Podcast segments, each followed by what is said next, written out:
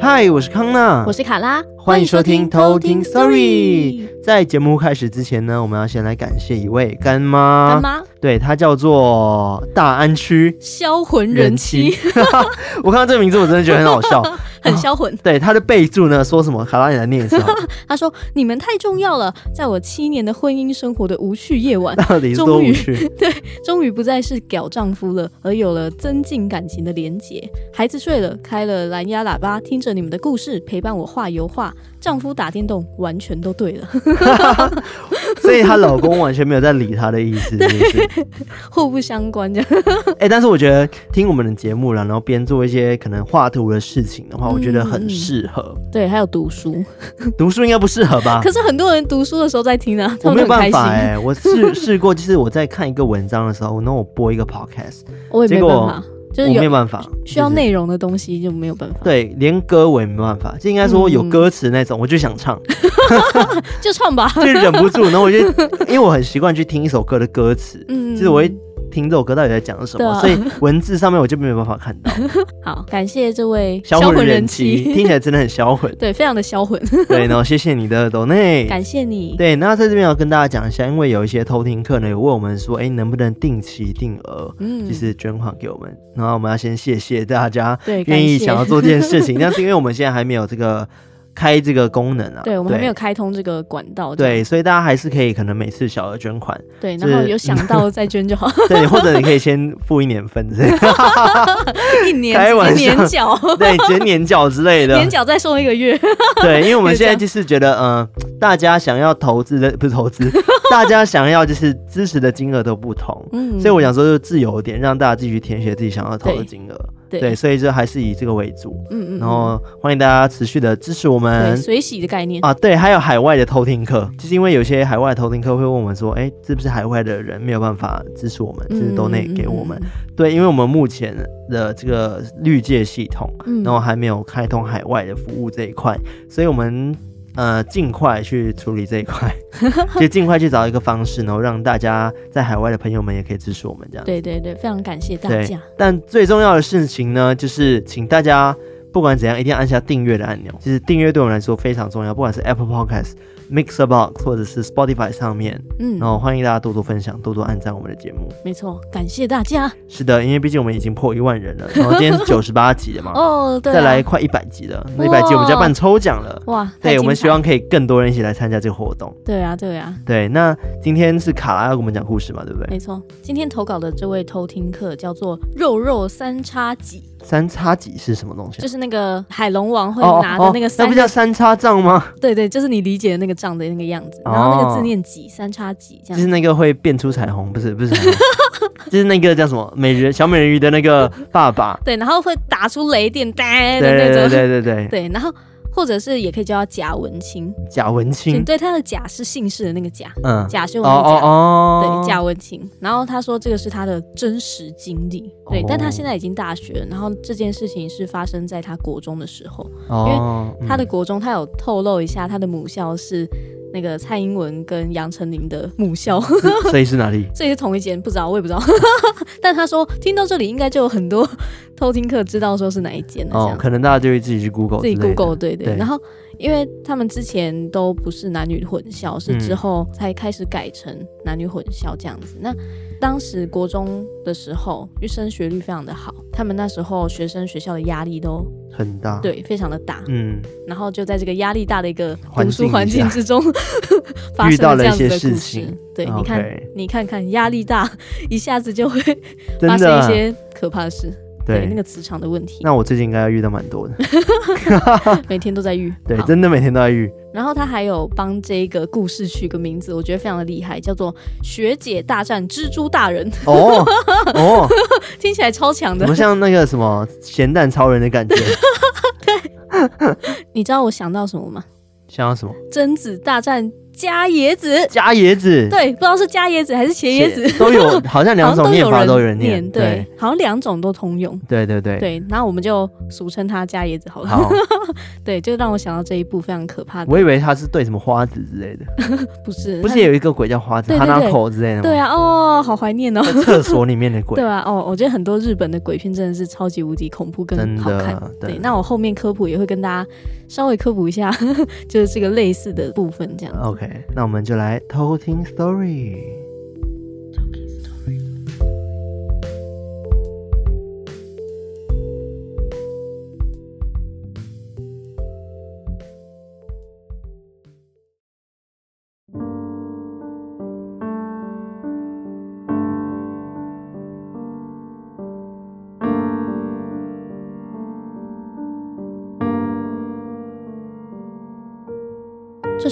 中发生的故事。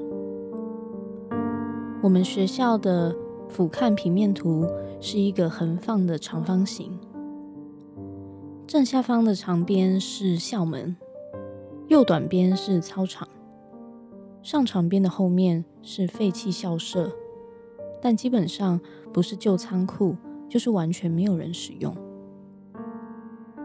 我这国中三年只去过那边打扫一次。当时还看到青蛙的干尸，非常的荒凉。我们学校主要的教学建筑有四栋，都有四层楼，一到四层楼都有厕所。但是靠近旧仓库的那栋楼不一样，只有一到三楼是女厕，第四楼那个原本是厕所的空间里面，只有厕所隔间的隔板。但堆的都是桌椅的杂物。事件发生在国二，当时接近全国赛，所以我们每天都要课后留下来练习到八点。因为是行进乐队，所以我们通常下课的时候会趁还有阳光的五六点，我们会先在操场练走图。没光了之后，我们各组。带到分配的教室里面练分部。我是木管组，就是有长笛跟竖笛等的木管组。被分到的教室算得上是全校最偏僻的音乐教室，就是在前面提到的那一栋旧仓库旁边的那个大楼。某一次管乐团的走图团练之后，当时已经六点多。天色已经暗了，我们带着学弟妹来到了这间教室，准备开始分布练习。这时候，大家心情都不太好，因为练走图练习的时候，可能大家太累了，所以状态不佳，出了一点错误，当时被老师训了一顿。大家的压力很大，心情又沉重，尤其我们木管组。因为有独奏的段落，所以压力更大。但练习还是得继续。练到一半，我跟朋友小鱼想去上厕所，就一起走到三楼的女厕。在上厕所的时候，我们两个都还可以听到清晰的乐器的演奏声。直到我们冲完马桶、洗好手之后，走上楼梯，突然。乐器演奏的声音全部都没有了。我那时候很疑问的跟小鱼说：“诶，怎么突然不吹了？”小鱼就说：“不知道诶，刚刚都被骂了，还不好好练。”我们那时候没有多想，就继续往上走。走到三四楼间的平台的时候，我们听到一阵很清楚的。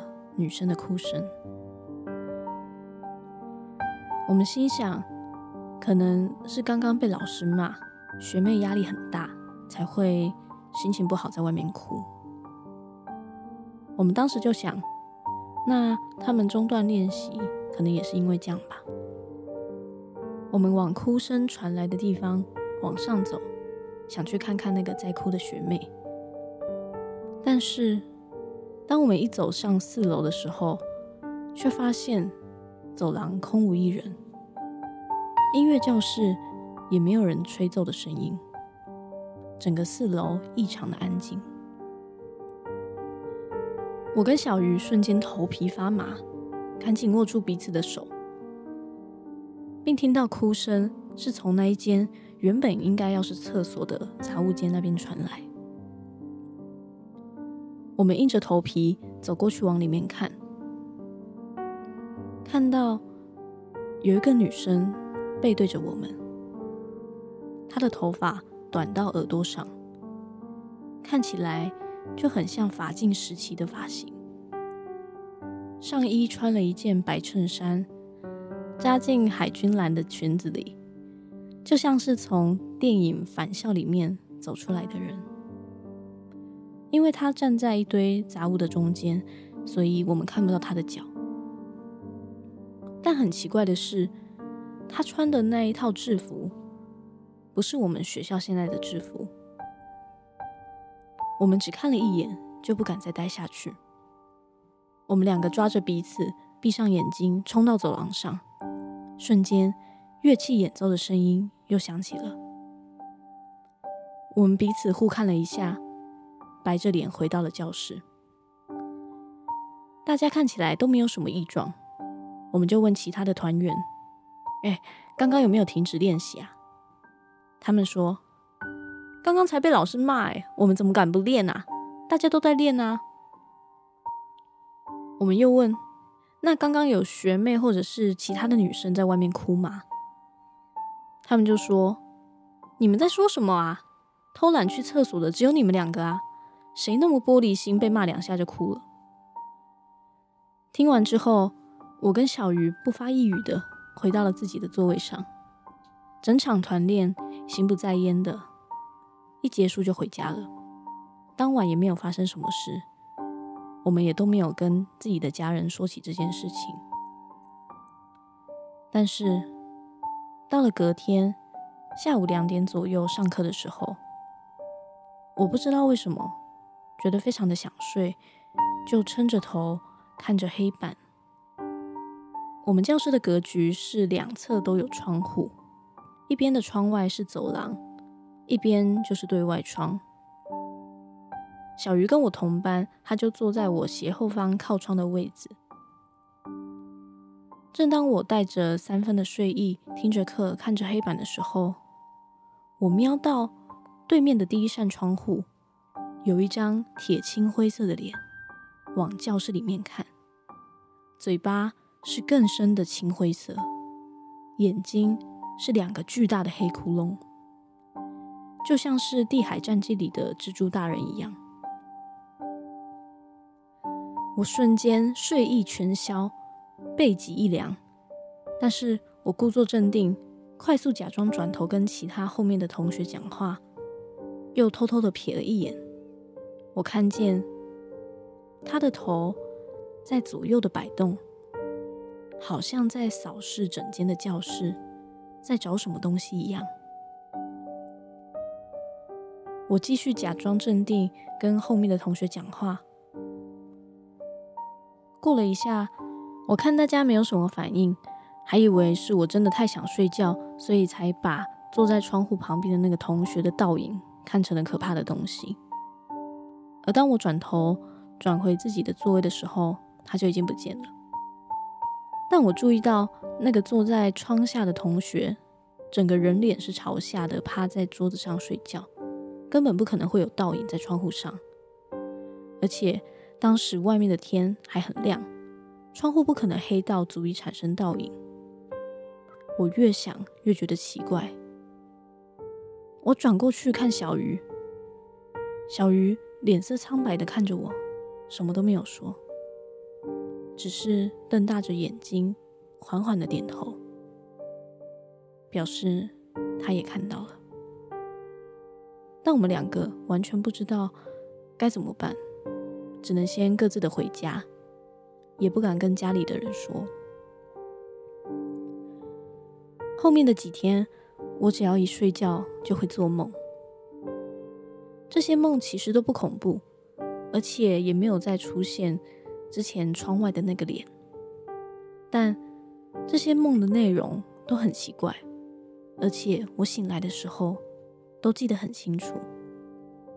例如，我梦到我同学在我面前爆掉，然后喷出彩纸；或是梦到老师带着同学在班上疯狂的跳舞，然后集体昏倒；或者是梦到我逃到海军司令部躲避着丧尸等等的。我做梦的频率越来越高。连上课不小心睡着五分钟都可以做梦，而小鱼则是生病发烧，一连请了好几天的假都没有来学校。过了一个礼拜，小鱼回来学校了，但他的气色差到不行。我也因为一直昏昏欲睡，而且一直做梦，导致睡眠品质不好，几乎天天过敏，气色也很糟。我跟小鱼说我一直做梦的事情，并关心小鱼这几天的状况怎么样。他说他没有做梦，就是生病发烧，但是去看医生，医生只说可能是压力呀跟睡眠不足导致的急性发热。但是小鱼他根本就不太熬夜啊，怎么会睡眠不足呢？因为我们两个的气色实在是太差了。而且上课的状态很不好，老师就把我们叫过去午餐约会。我们把这几天的事情告诉老师，讲完之后，老师默默的停顿一下，然后慢慢的告诉我们，他觉得我们第一天看到的那个女生应该是之前的学姐。老师说，她刚来的时候。听一些资历很深的退休老师说，女校时期历年的高升学率导致学姐们的压力都很大。某一届的时候，有一位国三的学姐就在那一间原本应该要是厕所的杂物间悬梁自尽。那位学姐也是管乐团的，而且据说很爱护学弟妹。所以往年也有一些人会在学校看到学姐，但都只是背影。但第二天我们在窗户看到的那个，老师觉得那位不是学姐，所以建议我们请家人赶快带我们去收惊一下，不然比赛快到了，还要兼顾课业，这样下去也不是办法。当天，我跟小鱼一起跟我妈说了这件事情。我妈还以为我是因为过敏，所以气色那么差。结果她听完，立刻叫上阿嬷，带我们两个前往一间有在办事的公庙。轮到我的时候，我一坐下，什么都没讲，乩童就用台语说：“一滴冰芒，金不松快吼。”意思就是说。是不是一直在做梦，很不舒服，对不对？乩童跟老师说的一样，我们第一天遇到的那位女生是学姐，但第二天的不是。学姐是因为怕吓到我们，所以都没有现身，只让我们看到背影。但是因为有注意到有不好的东西在影响我们，所以一直暗中的保护我们。也就是因为有学姐的保护，所以我做梦都没有梦到可怕的东西，或者是梦到第二天那个可怕的脸。而小鱼的病也不会太严重，但是因为学姐修行的还不够，所以我们多多少少还是会因为那个不好灵体的影响而感到不舒服，是没有办法完全避免的。乩童讲完之后，突然对着门口大喊：“你做得很好啦！”感觉是在对学姐说话。他说：“学姐没有神格，还是鬼，所以进不了庙门，只能在门口。”姬童要我们跟门口的学姐说谢谢。后来他就帮我们收金，然后一人给两张符，要我们回家烧掉，放水里擦身体。而且要我去买一个葫芦，拿去大庙里过火，然后挂在床边，就不会频繁做梦了。照着姬童的话做了之后，隔天我跟小鱼的气色就改善了很多。当晚我也没有再做梦，睡了一顿好觉。就这样，一路到毕业都没有再发生什么事情了。现在想想，说不定学姐已经升官，然后继续在学校里面保护学弟妹了呢。故事说完了。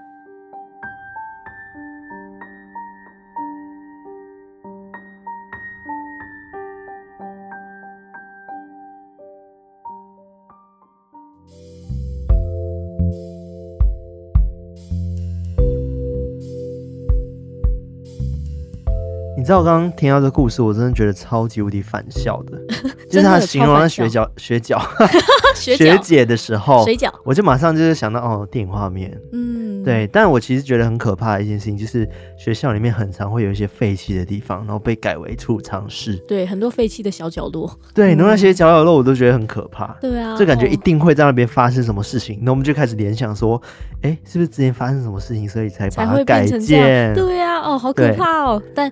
这个以这个故事来讲的话，的确是这样，没错。是对，因为老师他之前有听那个比较资深的其他教职员有说嘛，嗯、就是曾经真的有压力太大的学姐，对，就是在那个厕所上吊自杀，所以现在才变成储藏室。所以其实我觉得学姐们她们也蛮可怜的，对啊，就是真的大家压力都非常的大。对啊，我也蛮就是心疼学姐，因为她感觉最后是保护了他们嘛，对不对？也不知道后来她现在。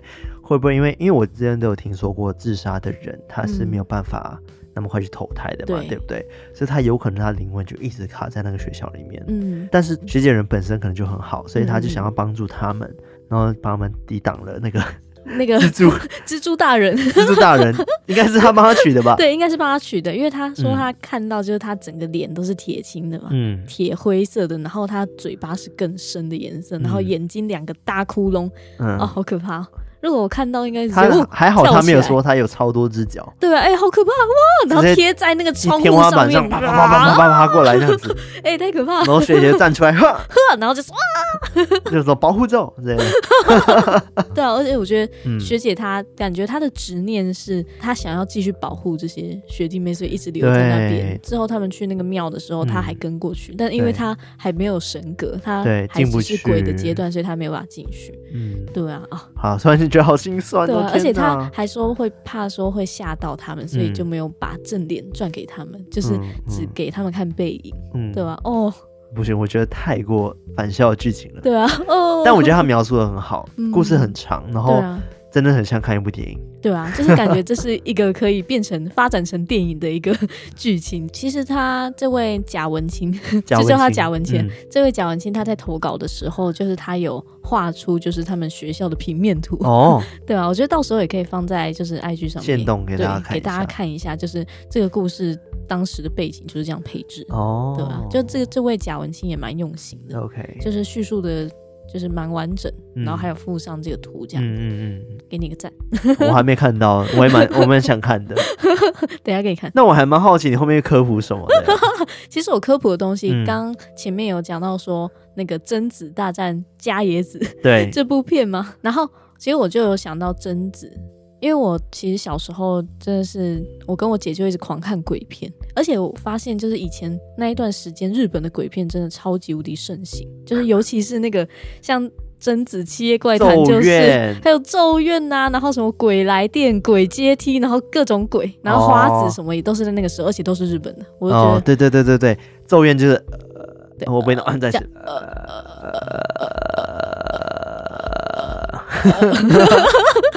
我们在那边，大家想说，这一现在这个是发生什么事情？我们在学那个茄子，就是他在鹅鹅叫的时候。对对对。然后我现在在学敬雄，我觉得蛮可怕的，很可怕，那声音超可怕的。大家就如果好奇的话，可以去点一下那个预告片，预告片就有了。对，它就会有呃呃呃的声音。那我很好奇，就是因为这一部算是我跟我姐的那种童年。对，我不知道，就是你们那个时候时期是不是也有在？什么叫你们那时候时期？我跟你差很远吗？想说在马来西亚吗？你要讲说不同的国家，是不是也有盛行这个事情呢？这个电影是什么时候出来的啊？好像是一九九一九九几年哦，对，一九九几年的时候。呃，因为我小时候真的不太看鬼片，我家人也不看鬼片，哦、所以我们不知道。所以我基本上这种鬼片，日本的鬼片，嗯、我都是来台湾才知道。因为我来台湾的时候，好像是高二的时候，哎、嗯欸，高三的时候来台湾吧。然后那时候才，那时候我还是不敢看鬼片。所以我之前都没有接触过鬼片这件事情，然后直到我可能大学三年级的时候，我才敢看鬼片。哇，我好俗辣啊！天哪，不会，至少你有进化到会变看鬼片这件事情，然后到最后还讲鬼故事这样。对，我基本上是被我的就是之前另一半，然后就是强迫 强迫我看，就是把我眼睛张大，然后叫我看鬼片，把你眼睛撑大，你给我看。然后看了之后，我就哦好，其实也没那么可怕嘛，那就开始看了，开荤了就对。真的开荤了，然后后来我就没再怕了。对，好，然后因为我就是想到就是贞子大战茄子那一部嘛，然后我就突然回想起就是贞子就是很可怕的那个电影这样子。嗯、然后其实我回去在找资料的时候，其实它呃有很多我以前都不知道，然后我找资料才知道说啊，原来它是这样子的。你说它的故事背景吗？对，其实它这部贞子嘛是出自那个《七夜怪谈》这个电影，哦、然后它。又有另外一个名字叫《午夜凶铃》，我知道《午夜凶铃》啊，就是那一部，就是它的传说，就是他不是电话会响的那个，对对，它就是流传在就是日本中学生之间的一个传言，就是说，如果你看了一个录影带，受到诅咒的录影带之后，你会接到一通电话，电话。然后那个电话。结束之后，你在七天内就一定会挂掉。哎、欸，我好像听过。而且那个录影带的内容，就是你一开始就会看到一些很零碎的一些画面，嗯、然后之后就会出现一个景。就是那个水景，嗯，然后远远的，然后你就会看到有一个身穿白色的衣服，然后头发很长的一个女子从那个井里面爬出来。哎，等一下，这个就是贞子哦。对，她就是贞子。哎，我的意思是说，贞子不是一部电影叫贞子吗？这个电影叫做《七夜怪谈》，然后贞子是里面的角色哦。其实它全名叫做山村贞子哦。对，你说那个贞子的名字全名对，叫做山村贞子，然后。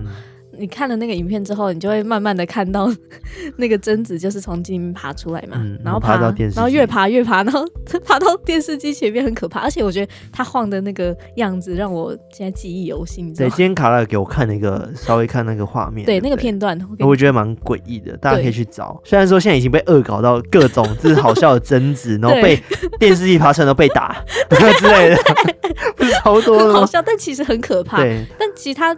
整个也不血腥的，我觉得他死掉的时候，就是他爬出来嘛，嗯、然后就真的穿透那个电视哦，然后这样出来，嗯、他就会露出一个眼睛，然后看着你，对，很用力的往下看看你，然后你就会啊就被吓死，就是从来都没有看过，就是那个人就是真的把你怎么样？对，怎么样？这样就是把你吓死。对，感觉是吓死。我觉得如果是我也会吓死啊，对啦，真的蛮可怕的，就是电视爬出来。不行，我觉得现在已经太多那种搞笑，太多的那种就是什么 呃，你说那种。迷音系列吗？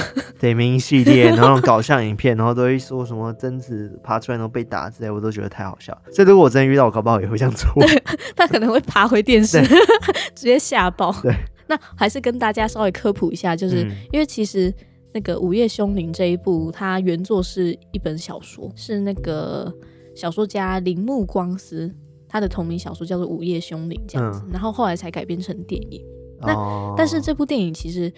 也曾经发生过几个非常诡异的一些现象。嗯嗯嗯。嗯、呃，我先说一下，就是关于就是电影里面中拍摄的那个水井，就是很蹊跷的是，传说就是那口井，就当初他们在拍摄的时候，他们井上面是有一颗石头的。那后来他们因为要拍片嘛，所以他们就把那个石头搬下来。嗯但是拍摄完毕之后，因为负责道具的工作人员就是没有注意，所以就一直没有把那个石头再重新盖回去。嗯。但是很奇怪的是，就是后来在拍摄的途中，就一直不断的发生灵异的事件。对。所以他们只是一个拍摄场景，这是真实故事，对不对？对，这个其实也不是真实故事，它就是还是小说改编的。但是等一下我会说到，就是里面的一些人物其实是有真实人物去改编的，然后去改编他们的故事。对对对对对。那刚刚讲的那个井啊，因为一直发生灵异现象，所以他们就找日本的一个灵媒，就是去看。后来才知道说，原来那一口井里面其实是真的有人在里面逝去，就是真的有人在里面死掉，这样，而且是那种冤枉死的，嗯，所以就是才会发生这样子的事件，嗯，所以他们就把那个石头重新再盖回去之后，就也没有发生过什么奇怪的事情，有顺利的拍完这个电影。可怕哦！你讲到这边我就觉得很害怕了，因因为感觉他们拍片过程中一直要开着。所以开这个过程一直都发生什么事情，然后最后是再把它封回去，对，好诡异哦。而且更奇怪的是，就是当初扮演贞子的那个演员，在拍摄完这部《午夜凶铃》之后，不久后就神秘的消失，就找不到他了啊，就觉得很奇怪。对，我不知道这个是是不是真的，一直到最后都没有找到，嗯，还是只是个传说，就是就觉得说，哦，原来在当初拍摄的时候，其实也有发生过一些很可怕的事。他会不会去打开那个井，我发现他在里面，哎、欸，好可怕，就是整个被蛊惑，然后对啊，对然后掉到里面啊 啊，好可怕。应该不会了。对啊，就我们一直脑补，然后演员表示说，哎、欸，我我很没事、啊。我觉得如果他真的消失，大家如果对那个井有印象的话，一定会去找找。对啊，一定会去找。对，应该是没有在里面。对，那其实后来那个。这位原著小说的这个作家铃木光司，因为后来有改编成很多电影什么的嘛，嗯、但是他越来越不会去多谈一些里面的细节，尤其是关于那个录影带里面的内容。当初在讨论到这个录影带的时候，其实日本的媒体那边其实也有感觉到是特别去避谈他的。尤其是在日本的社群上面，嗯嗯、有关于这个《午夜凶铃》的录影带的一些内容，好像有被屏蔽的一个现象，哦、就很奇怪。嗯，那在戏里面的贞子，她里面描述是她天生拥有超能力，所以她的怨念是留在那个录影带里面，就是可以让人挂掉这样。但贞子她的这些超能力全部都是遗传她的母亲。嗯，在电影里面原作也是说，贞子的母亲山村至金子，就是她也是有超能力者。嗯当初他为了证明自己能力的准确性，所以也有在记者面前公开表演。他的能力是什么？透视。你说他看透别人的心吗？还是不是？就是他是真的透视物体的那种，哦、就是你可能隔着一间房间，他可以透视看到你在干嘛的这种透视，这是电影里面的情节。那贞子也有能力，对不对？你说贞子能爬出电视机？控制那个电视，穿梭自如这样，不是？他就是把他的怨念可以。记在那个录影带里面变成诅咒，然后去害人这样子。哦、对，然后刚刚讲到那个是他妈，就是会有那个透视能力嘛，然后就可以看穿障碍物背后的东西。嗯、那也传说他是可以用那个千里眼去治病这样子。但是哦，好酷哦！但是他的妈妈虽然在实验中都每次都可以猜中，就是对面到底有什么东西，但是现场还是有很多记者说，就是他就是骗子，作假，对，就是作假这样子。嗯、所以他在激动之下就用那个超能力。把记者当场杀掉这样子，然后就怎么把他杀掉啊？对啊，就是感觉就是透视而已吗？对啊，透视可能还有一些意那个什么念力之类的念力。对，这是电影里面的内脏爆出来，很可怕。然后就在电影里面就被抨击为是杀人凶手。哦，对啊，所以就也很含冤这样子。然后也有很多人在网络上说，其实就是他妈妈，就是这个志金子这个角色，其实是真的有。这样子的一个人物，嗯，那他有两种说法，一个是真的有一个超能力者叫做玉川千鹤子，那另外也有一个人说其实是长尾玉子，就是两个不同的超能力者，嗯，这样子。然后你现在讲的是呃那个故事里面是描述他们都是超能力者嘛，对不对？对，这在故事里面描述是超能力者，但其实在真实世界是真的有几个超能力者的事件。然后导演就把这个事件里面的对几个超能力者去作为原型去做成这个致敬子这个角色。嗯嗯，对。那有一个很有名的事件叫做千里眼事件。对，好，对千里眼事件，我想到葫芦娃。为什么是葫芦娃？葫芦娃有分千里眼啊、顺风耳啊，然后大力 好，什么大力？总之就是这个千里眼事件，它是发生在一百多年前日本的一个社会现象，就是有两个。自称有千里眼能力的女性，就跟一群学者啊，跟媒体，为了证明就是他们千里眼到底是不是真的，就是一方面那个。有千里眼的人，就是他们想证明说啊，我真的会千里眼。然后学者其实也很想就是做这个研究，想说啊，是不是人真的可以有念力呀？然后可以真的透视东西。然后媒体也会去争相报道这样子。所以他们当时其实都有为了证明这个千里眼的真假，去进行一连串的公开实验啊。然后甚至还有一点互斗的一个现象这样子。然后最终就是都是悲剧，就是很很可怜这样子。然后怎么怎么怎么说悲剧啊？对，那我在这里跟你娓娓道来。你可以呃 长话短说，长话短说是不是？嗯、但这个有点长，就是当初这个事情的最一开始是发生在明治四十二年的时候，嗯、当时朝日新闻就突然刊登一个报道，就是有关于千里眼可以透视疾病的新闻。嗯，然后就有提到说有一个二十三岁的熊本的女性，她叫做玉川千鹤子，就是她可以用她的千里眼去。呃，帮人家接受治疗这样子，哦哦、对。然后其实玉川千鹤子她本身是有被诊断出是有听觉障碍的，嗯，但是她因为失去听觉，所以她从小在视觉啊等等其他的感官上面比其他人还要更加的敏锐。敏感。对，当她十七岁的时候，她的姐夫因为很喜欢。就是去研究催眠术，因为当时的背景好像是日本那边很盛行催眠术这个东西，嗯嗯、所以他姐夫就用催眠术去帮他做一点疗法，这样子。治疗。对，然后他姐夫当时就对他催眠，就说：“哦，你是一位有透视能力的人，嗯、你是一位有透视能力的人。”结果 就真的让他，所以他是因为催眠之后才变成有透视能力的人。对，就感觉他的那个天赋好像被打开了一样，就是他突然就可以去说出一些很精准的东西，像是在一九零四年日俄战争的时候，他可以在那个催眠的情况下去说出当时的军舰长鹿丸号六月十五号在玄界滩遭到。俄军击沉，所以你的意思是说，我听起来的透视能力有点像是可以看到未来或者是过去，欸，哎，它其实是比较是可以看到当下发生的事情，因为像那个一九零四年日俄战争的时候，他也是在当下说出，就是哎，欸，那个军舰已经被击沉了，然后还有什么第六师团，就是有一个人没有搭上。哦，所以是同个时空背景这样。对，然后后来去验证的时候，嗯，是真的说，哎、欸，在那个当下他说的那个时间是真的有发生这些事情，哦，然后就觉得非常的神奇这样子，嗯，然后。千鹤子的神机其实 都要讲成神机的，真的蛮像神机的、啊。很特别的是，就是还有之前那个《鬼灭之刃》不是一直说会有那个呼吸法吗？对 对，然后千鹤子的姐夫也用这个呼吸法在帮这个千鹤子训练。哦，就是说不用催眠，他就可以自动发动他的千里眼。所以其实《鬼灭之刃》根本就是从这个对电影里面抄过来的，不是抄过来，就是这不是电影，这这是。感觉就是以前的一些流派的一些做法，这样子就跟就很像，就是当时日本的背景是流行用催眠术去治病，对对的这种民间疗法的这种概念。然后他也用呼吸法 去做这件事情，这样子，然后让他可以就是不用借由催眠，他就可以自动启动他的千里眼能力，这样子超强。这样后来他就跟他爸就是开了一间医院，一个医馆，然后他的名气甚至大到说吸引。那个日本三井集团就请他帮忙去寻找那个矿坑的那个矿脉，这样子。哦，对，然后结果还真的让他找到了，找到了，然后还获得了这个巨额的谢礼。我觉得。他一定可以找到啊，他都可以透视的。对啊，就是真的很神奇。嗯、但是也因为这一笔巨额，然后也让他的家庭出现了一些小纷争，因为大家都想去分这个巨款。再透视一次就好了。他说：“哎、欸，你不要急，来排队啊，第二批嘛，有第二批啊，订单在后面了，等一下嘛。”对啊，急什么？然后随着千鹤子，就是他也有被报道成新闻，然后登上报纸之后，也引来很多学者的关注。嗯，然后就有。很多学者就是想要，就是跟他见面去做一些实验。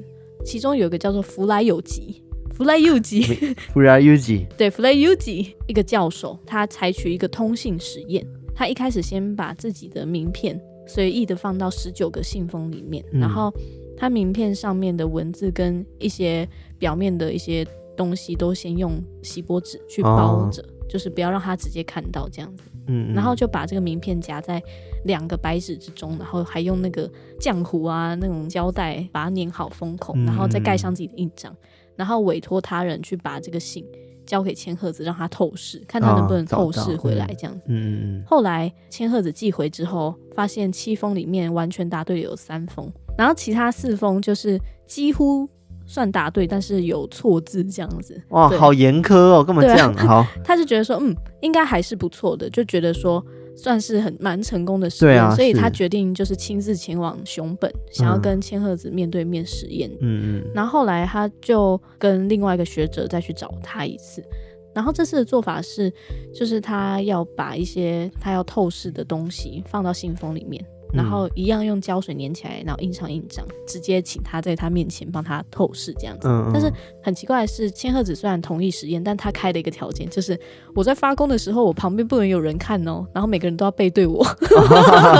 这样子，okay, 就魔术师嘛，不要被破解。对啊，虽然就是看起来好像很不严谨这样子，就感觉好像他随时都可以作弊。嗯，对 对，所以就半信半疑这样子。嗯，然后后来弗莱有吉，就他们其实也蛮放任这样子的一个实验形式，因为他们其实对这个东西很有信心，嗯、他们就觉得说，哦，他真的有这个千里眼的能力。嗯，所以他就赶快把他自己的研究成果报告都发到他们的那个心理学会里面。嗯，然后结果。又引来了其他的学者的注意，其中有一个是物理学家，一个叫山川的人，嗯，然后就很想邀请他去做实验。他们当时的一个试验是，山川准备写有三个字的一个纸张，嗯，就有个纸上面写三个字，然后把这个纸放入二十根不同的铅管里面，然后因为这个铅管都是连 X 光都没有办法轻易穿透的一个材质，所以他就让他去猜说，就是这个纸条里面到底写什么字，嗯。结果当时千鹤子猜对了，上面是写“道丸社”三个字，但是那个山川自己知道说，我之前放的纸条里面根本就没有一张纸条是写“道丸社”这三个字。对，意思就是说，其实是这个“道完社”三个字的纸是之前他在做练习的时候一直在写的。对，一直在写，然后他其实一直放在身上，原本是想当做护身符，但是当天他真的看不出来，嗯、所以他就偷偷的调换这样子。嗯。应该说，因为是公开做那个研究嘛，对不对？嗯，对。所以大家就觉得说，哦，它里面的确是写这个字，但事实上，那个人里面并没有放这个字。对，就是他准备的题目当中根本就没有这个字，但是他自己调包进去这个字，嗯，因为他知道他当时真的猜不出来，然后情急之下就换成他自己的东西这样子。嗯，对。然后这时候那个山川物理学家就觉得说，哦，这个千鹤子的千里远一定是假的。假的嗯，对，然后。因为他们这个实验其实是第三，就有三天，然后第三天的时候，那个千鹤子直接说：“哦，我身体不舒服，然后直接不去这样子。”所以也有很多人就是在说，对，就觉得说啊，他根本是骗子啊，等等的。对，是我也会这样子啊，说真的，因为。对啊，那、啊、这真的很难说。就是你，看你真的那么厉害，为什么不给我看嘛？然后你为什么要躲躲藏藏的？对啊，就是可能就会有很多人这样子觉得。但是在同时间被报道的时候，因为他就是沸沸扬扬嘛，嗯、然后就引来了另一位同样有一个千里眼称号的另外一个妇人，嗯、他叫做长尾玉子。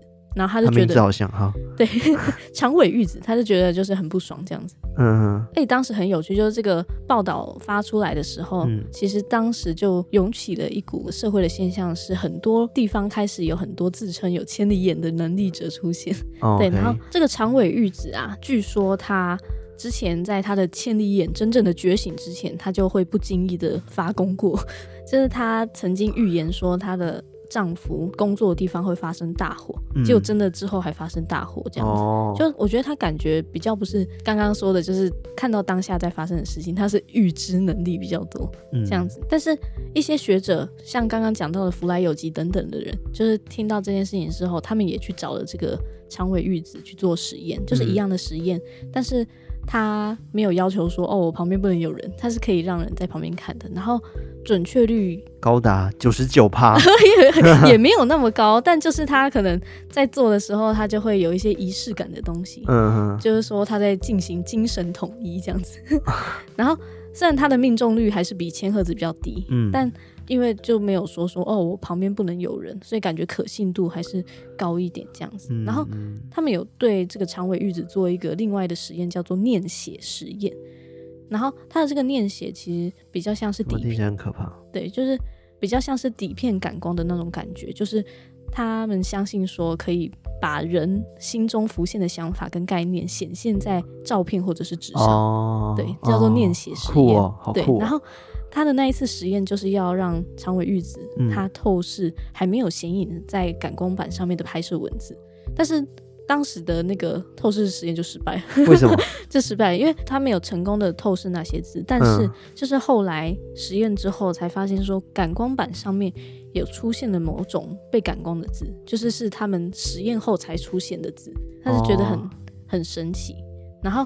当时福来有吉就觉得说，哦，那个就是长尾玉子的精神作用，他的精神力把他的那个投射到感光板上面，然后就显现出了那个文字，这个就是所谓的念写。嗯、然后哇，又蔚为一阵风潮这样子。嗯，念写这个名字真的听起来很厉害。对啊，念写就是念文字的念，然后写字的写，嗯、念写听起来就超强的。哦，我以为是那个写。流血的血？哦，没有没有，那个听起来超可怕的，那个是可怕的吧？眼睛不是强的，那个练习能力。对，总之就是刚刚那个物理学家山川，他听到，然后他又邀请他去做那个实验，然后一样是公开的，但是实验当天就发生很多乌龙啊，像是什么助手丢失的那些感光板，然后又忘记装什么照相板啊，然后。玉子也开始出现一些奇奇怪怪的要求啊，嗯、或者是一大堆失误，然后又让大众跟媒体就开始怀疑说，哦，那他的千里眼应该也是假的这样子。嗯嗯嗯。对，然后总之这些事情在各种事件延烧下来，大家可能就越来越没有兴趣，就会觉得说，哦，这个就是、啊、反正就是一个超能力者跟凡人的八卦这样子。啊，对对对对对对。对，就他们就觉得就越来越没有兴趣，然后但是。这些风潮过后，这两位超能力者，他们其实下场都不太好，就是包含长尾玉子他自己，就是身心不堪负荷，因为一直被舆论压力打压嘛，嗯、对，所以之后也因为急性的肺炎就去世了。那千鹤子他，因为当时他在东京的那个公开实验啊，就大家也都骂他是骗子，所以他一直很抑郁，嗯，然后之后也吃毒药自杀。天哪，对啊，就很可怜，舆论压力是很可怕。对，虽然。他当时第一次自杀的时候，他有被救回来，但是他当时在临终前还有在，就是他家人有问千鹤子说：“哦，那你有什么遗言吗？”嗯、然后千鹤子就说：“没有，我无话可说。”这样子，对啊，就是感觉真的就是被舆论打压到一个不行的一个状况。对总之，他们这一个千里眼事件。这个超能力者大混战这个事件，嗯，背后人就是有出现过很多版本，就是包含大家都很好奇说，哎，他自杀的原因到底是什么等等的。嗯、可能有些人就觉得说，哦，他真的就是被舆论逼死的。然后也有人觉得说，哦，可能是他的能力的关系。对，可能或者是说，就是因为他当时赚很多钱，然后他家庭可能就不太和睦，大家都很想占他便宜这样子，所以他压力很大等等的。然后总之。之后，《午夜凶铃》的这一本小说的作家铃木光司，他就听说了这个故事，嗯、所以就有了这个写作的灵感，所以才写出这样子的小说。Okay. 然后刚刚讲到的那个福来有吉啊，就是那个学者，他的女儿就叫做贞子。哦，对，所以铃木光司就是根据这个名字在创作这个《午夜凶铃》，然后去写它里面的内容。嗯、然后刚刚讲到说，就是那个录影带的内容嘛，就是大家就是会觉得说。不太敢去谈，都被诅咒这件事情。对，就是因为当时长尾玉子他的实验过程，就是念写那个实验过程，他其实是有通过胶片的形式去记录下来。嗯，那后来去翻拍电影的那个导演中田秀夫，他就为了追求营造最佳的恐怖效果，所以他就调到了那一只可怕的录影带，然后他去做了后置。所以我们现在看到的电影里面，可能。几分钟的那个片段是真的有一些真实的片段剪进去的哦，嗯、对，就会觉得很可怕。听说好像原本的袋子是三十几分钟，嗯、然后只有剪一些片段进去，好可怕哦！我会觉得很可怕。应该 Google 找得到，对不对？对，应该是之前给我看那些就是对 对，那真的很可怕哎。对，就是那短短的几分钟里面，其实有掺杂，就是真的他那个超能力者在做实验的一些。小片段，不然我也把这个东西放在线筒给大家看一下好。好啊，我自己觉得非常的诡异。嗯，虽然我看不出来到底哪一段是那个 实验的那个影片，对，但好像就是不是完全的创作，是真的有一些真实的影片，然后再去做剪辑。而且以前的影片都黑白的嘛，对不对？对啊，然后。就是真的很诡异，对啊，就很可怕。总之，就是当时日本的那个超能力者的那个话题，嗯、在那时候也是非常的沸沸扬扬这样子。哦、然后很多人就也觉得很奇怪，说：“哎、欸，为什么超能力者就是感觉他们的命运都不太好？就是感觉不知道是不是诅咒，就是他们的下场其实都很惨，对啊，就觉得很可怕，嗯、很可怜这样子。”那你相信超能力者的存在？你说弯汤匙吗？弯汤匙不是有那种弯汤匙实验？呃、我盯着汤匙，它就弯了，这样。哎、欸，真的哎，那个我们这一家有演过。对，没有，我的意思是说，你知道，我不知道是人的意念到底可以，啊、不知道能不能真的可以影响物体。嗯，因为我之前小时候啊，嗯、我们小时候学校会可能校长他会想要，不是每个每周都会有周会什么的嘛，对不对？然后他会叫我们坐在大礼堂，然后就会开始跟我们讲说，哎、欸，我们要开始打坐，就类似像打坐，就是。呃，我们要想象有点像静念，那个观呼吸的一个概念，嗯嗯嗯，静坐，就是静坐，然后啊，静坐不是静念，是静坐，然后就是你要想象什么气呀、啊、从哪里过来、哦，对，然后你要想象那个气到你的手中，然后热热的、嗯，然后那时候校长就发给每个人呢，一人一支针，哦，对，然后再包在一个呃纸里面，就是包成一个平行的纸，嗯，就是把它包在里面就对了，嗯，然后他叫我们把那个针呢放在我们的右边。嗯，然后他是说呢，就是我们在正念过程中，我们就要去有那个意念讲说，哎，那个气来我们手，然后来到我们旁边，到那个针，然后一直想说那个针断了，哦，那个针断了这样子，嗯，然后最后呢，到底谁成功？嗯，然后结果现场呢，可能两三百人吧，然后就只有一两个人成功，所以还是有成功的，对，好可怕哦，但是，但是我跟你说很好笑，因为校长，所以他偷偷在那边折，你先听我讲完，就是校长讲说，因为。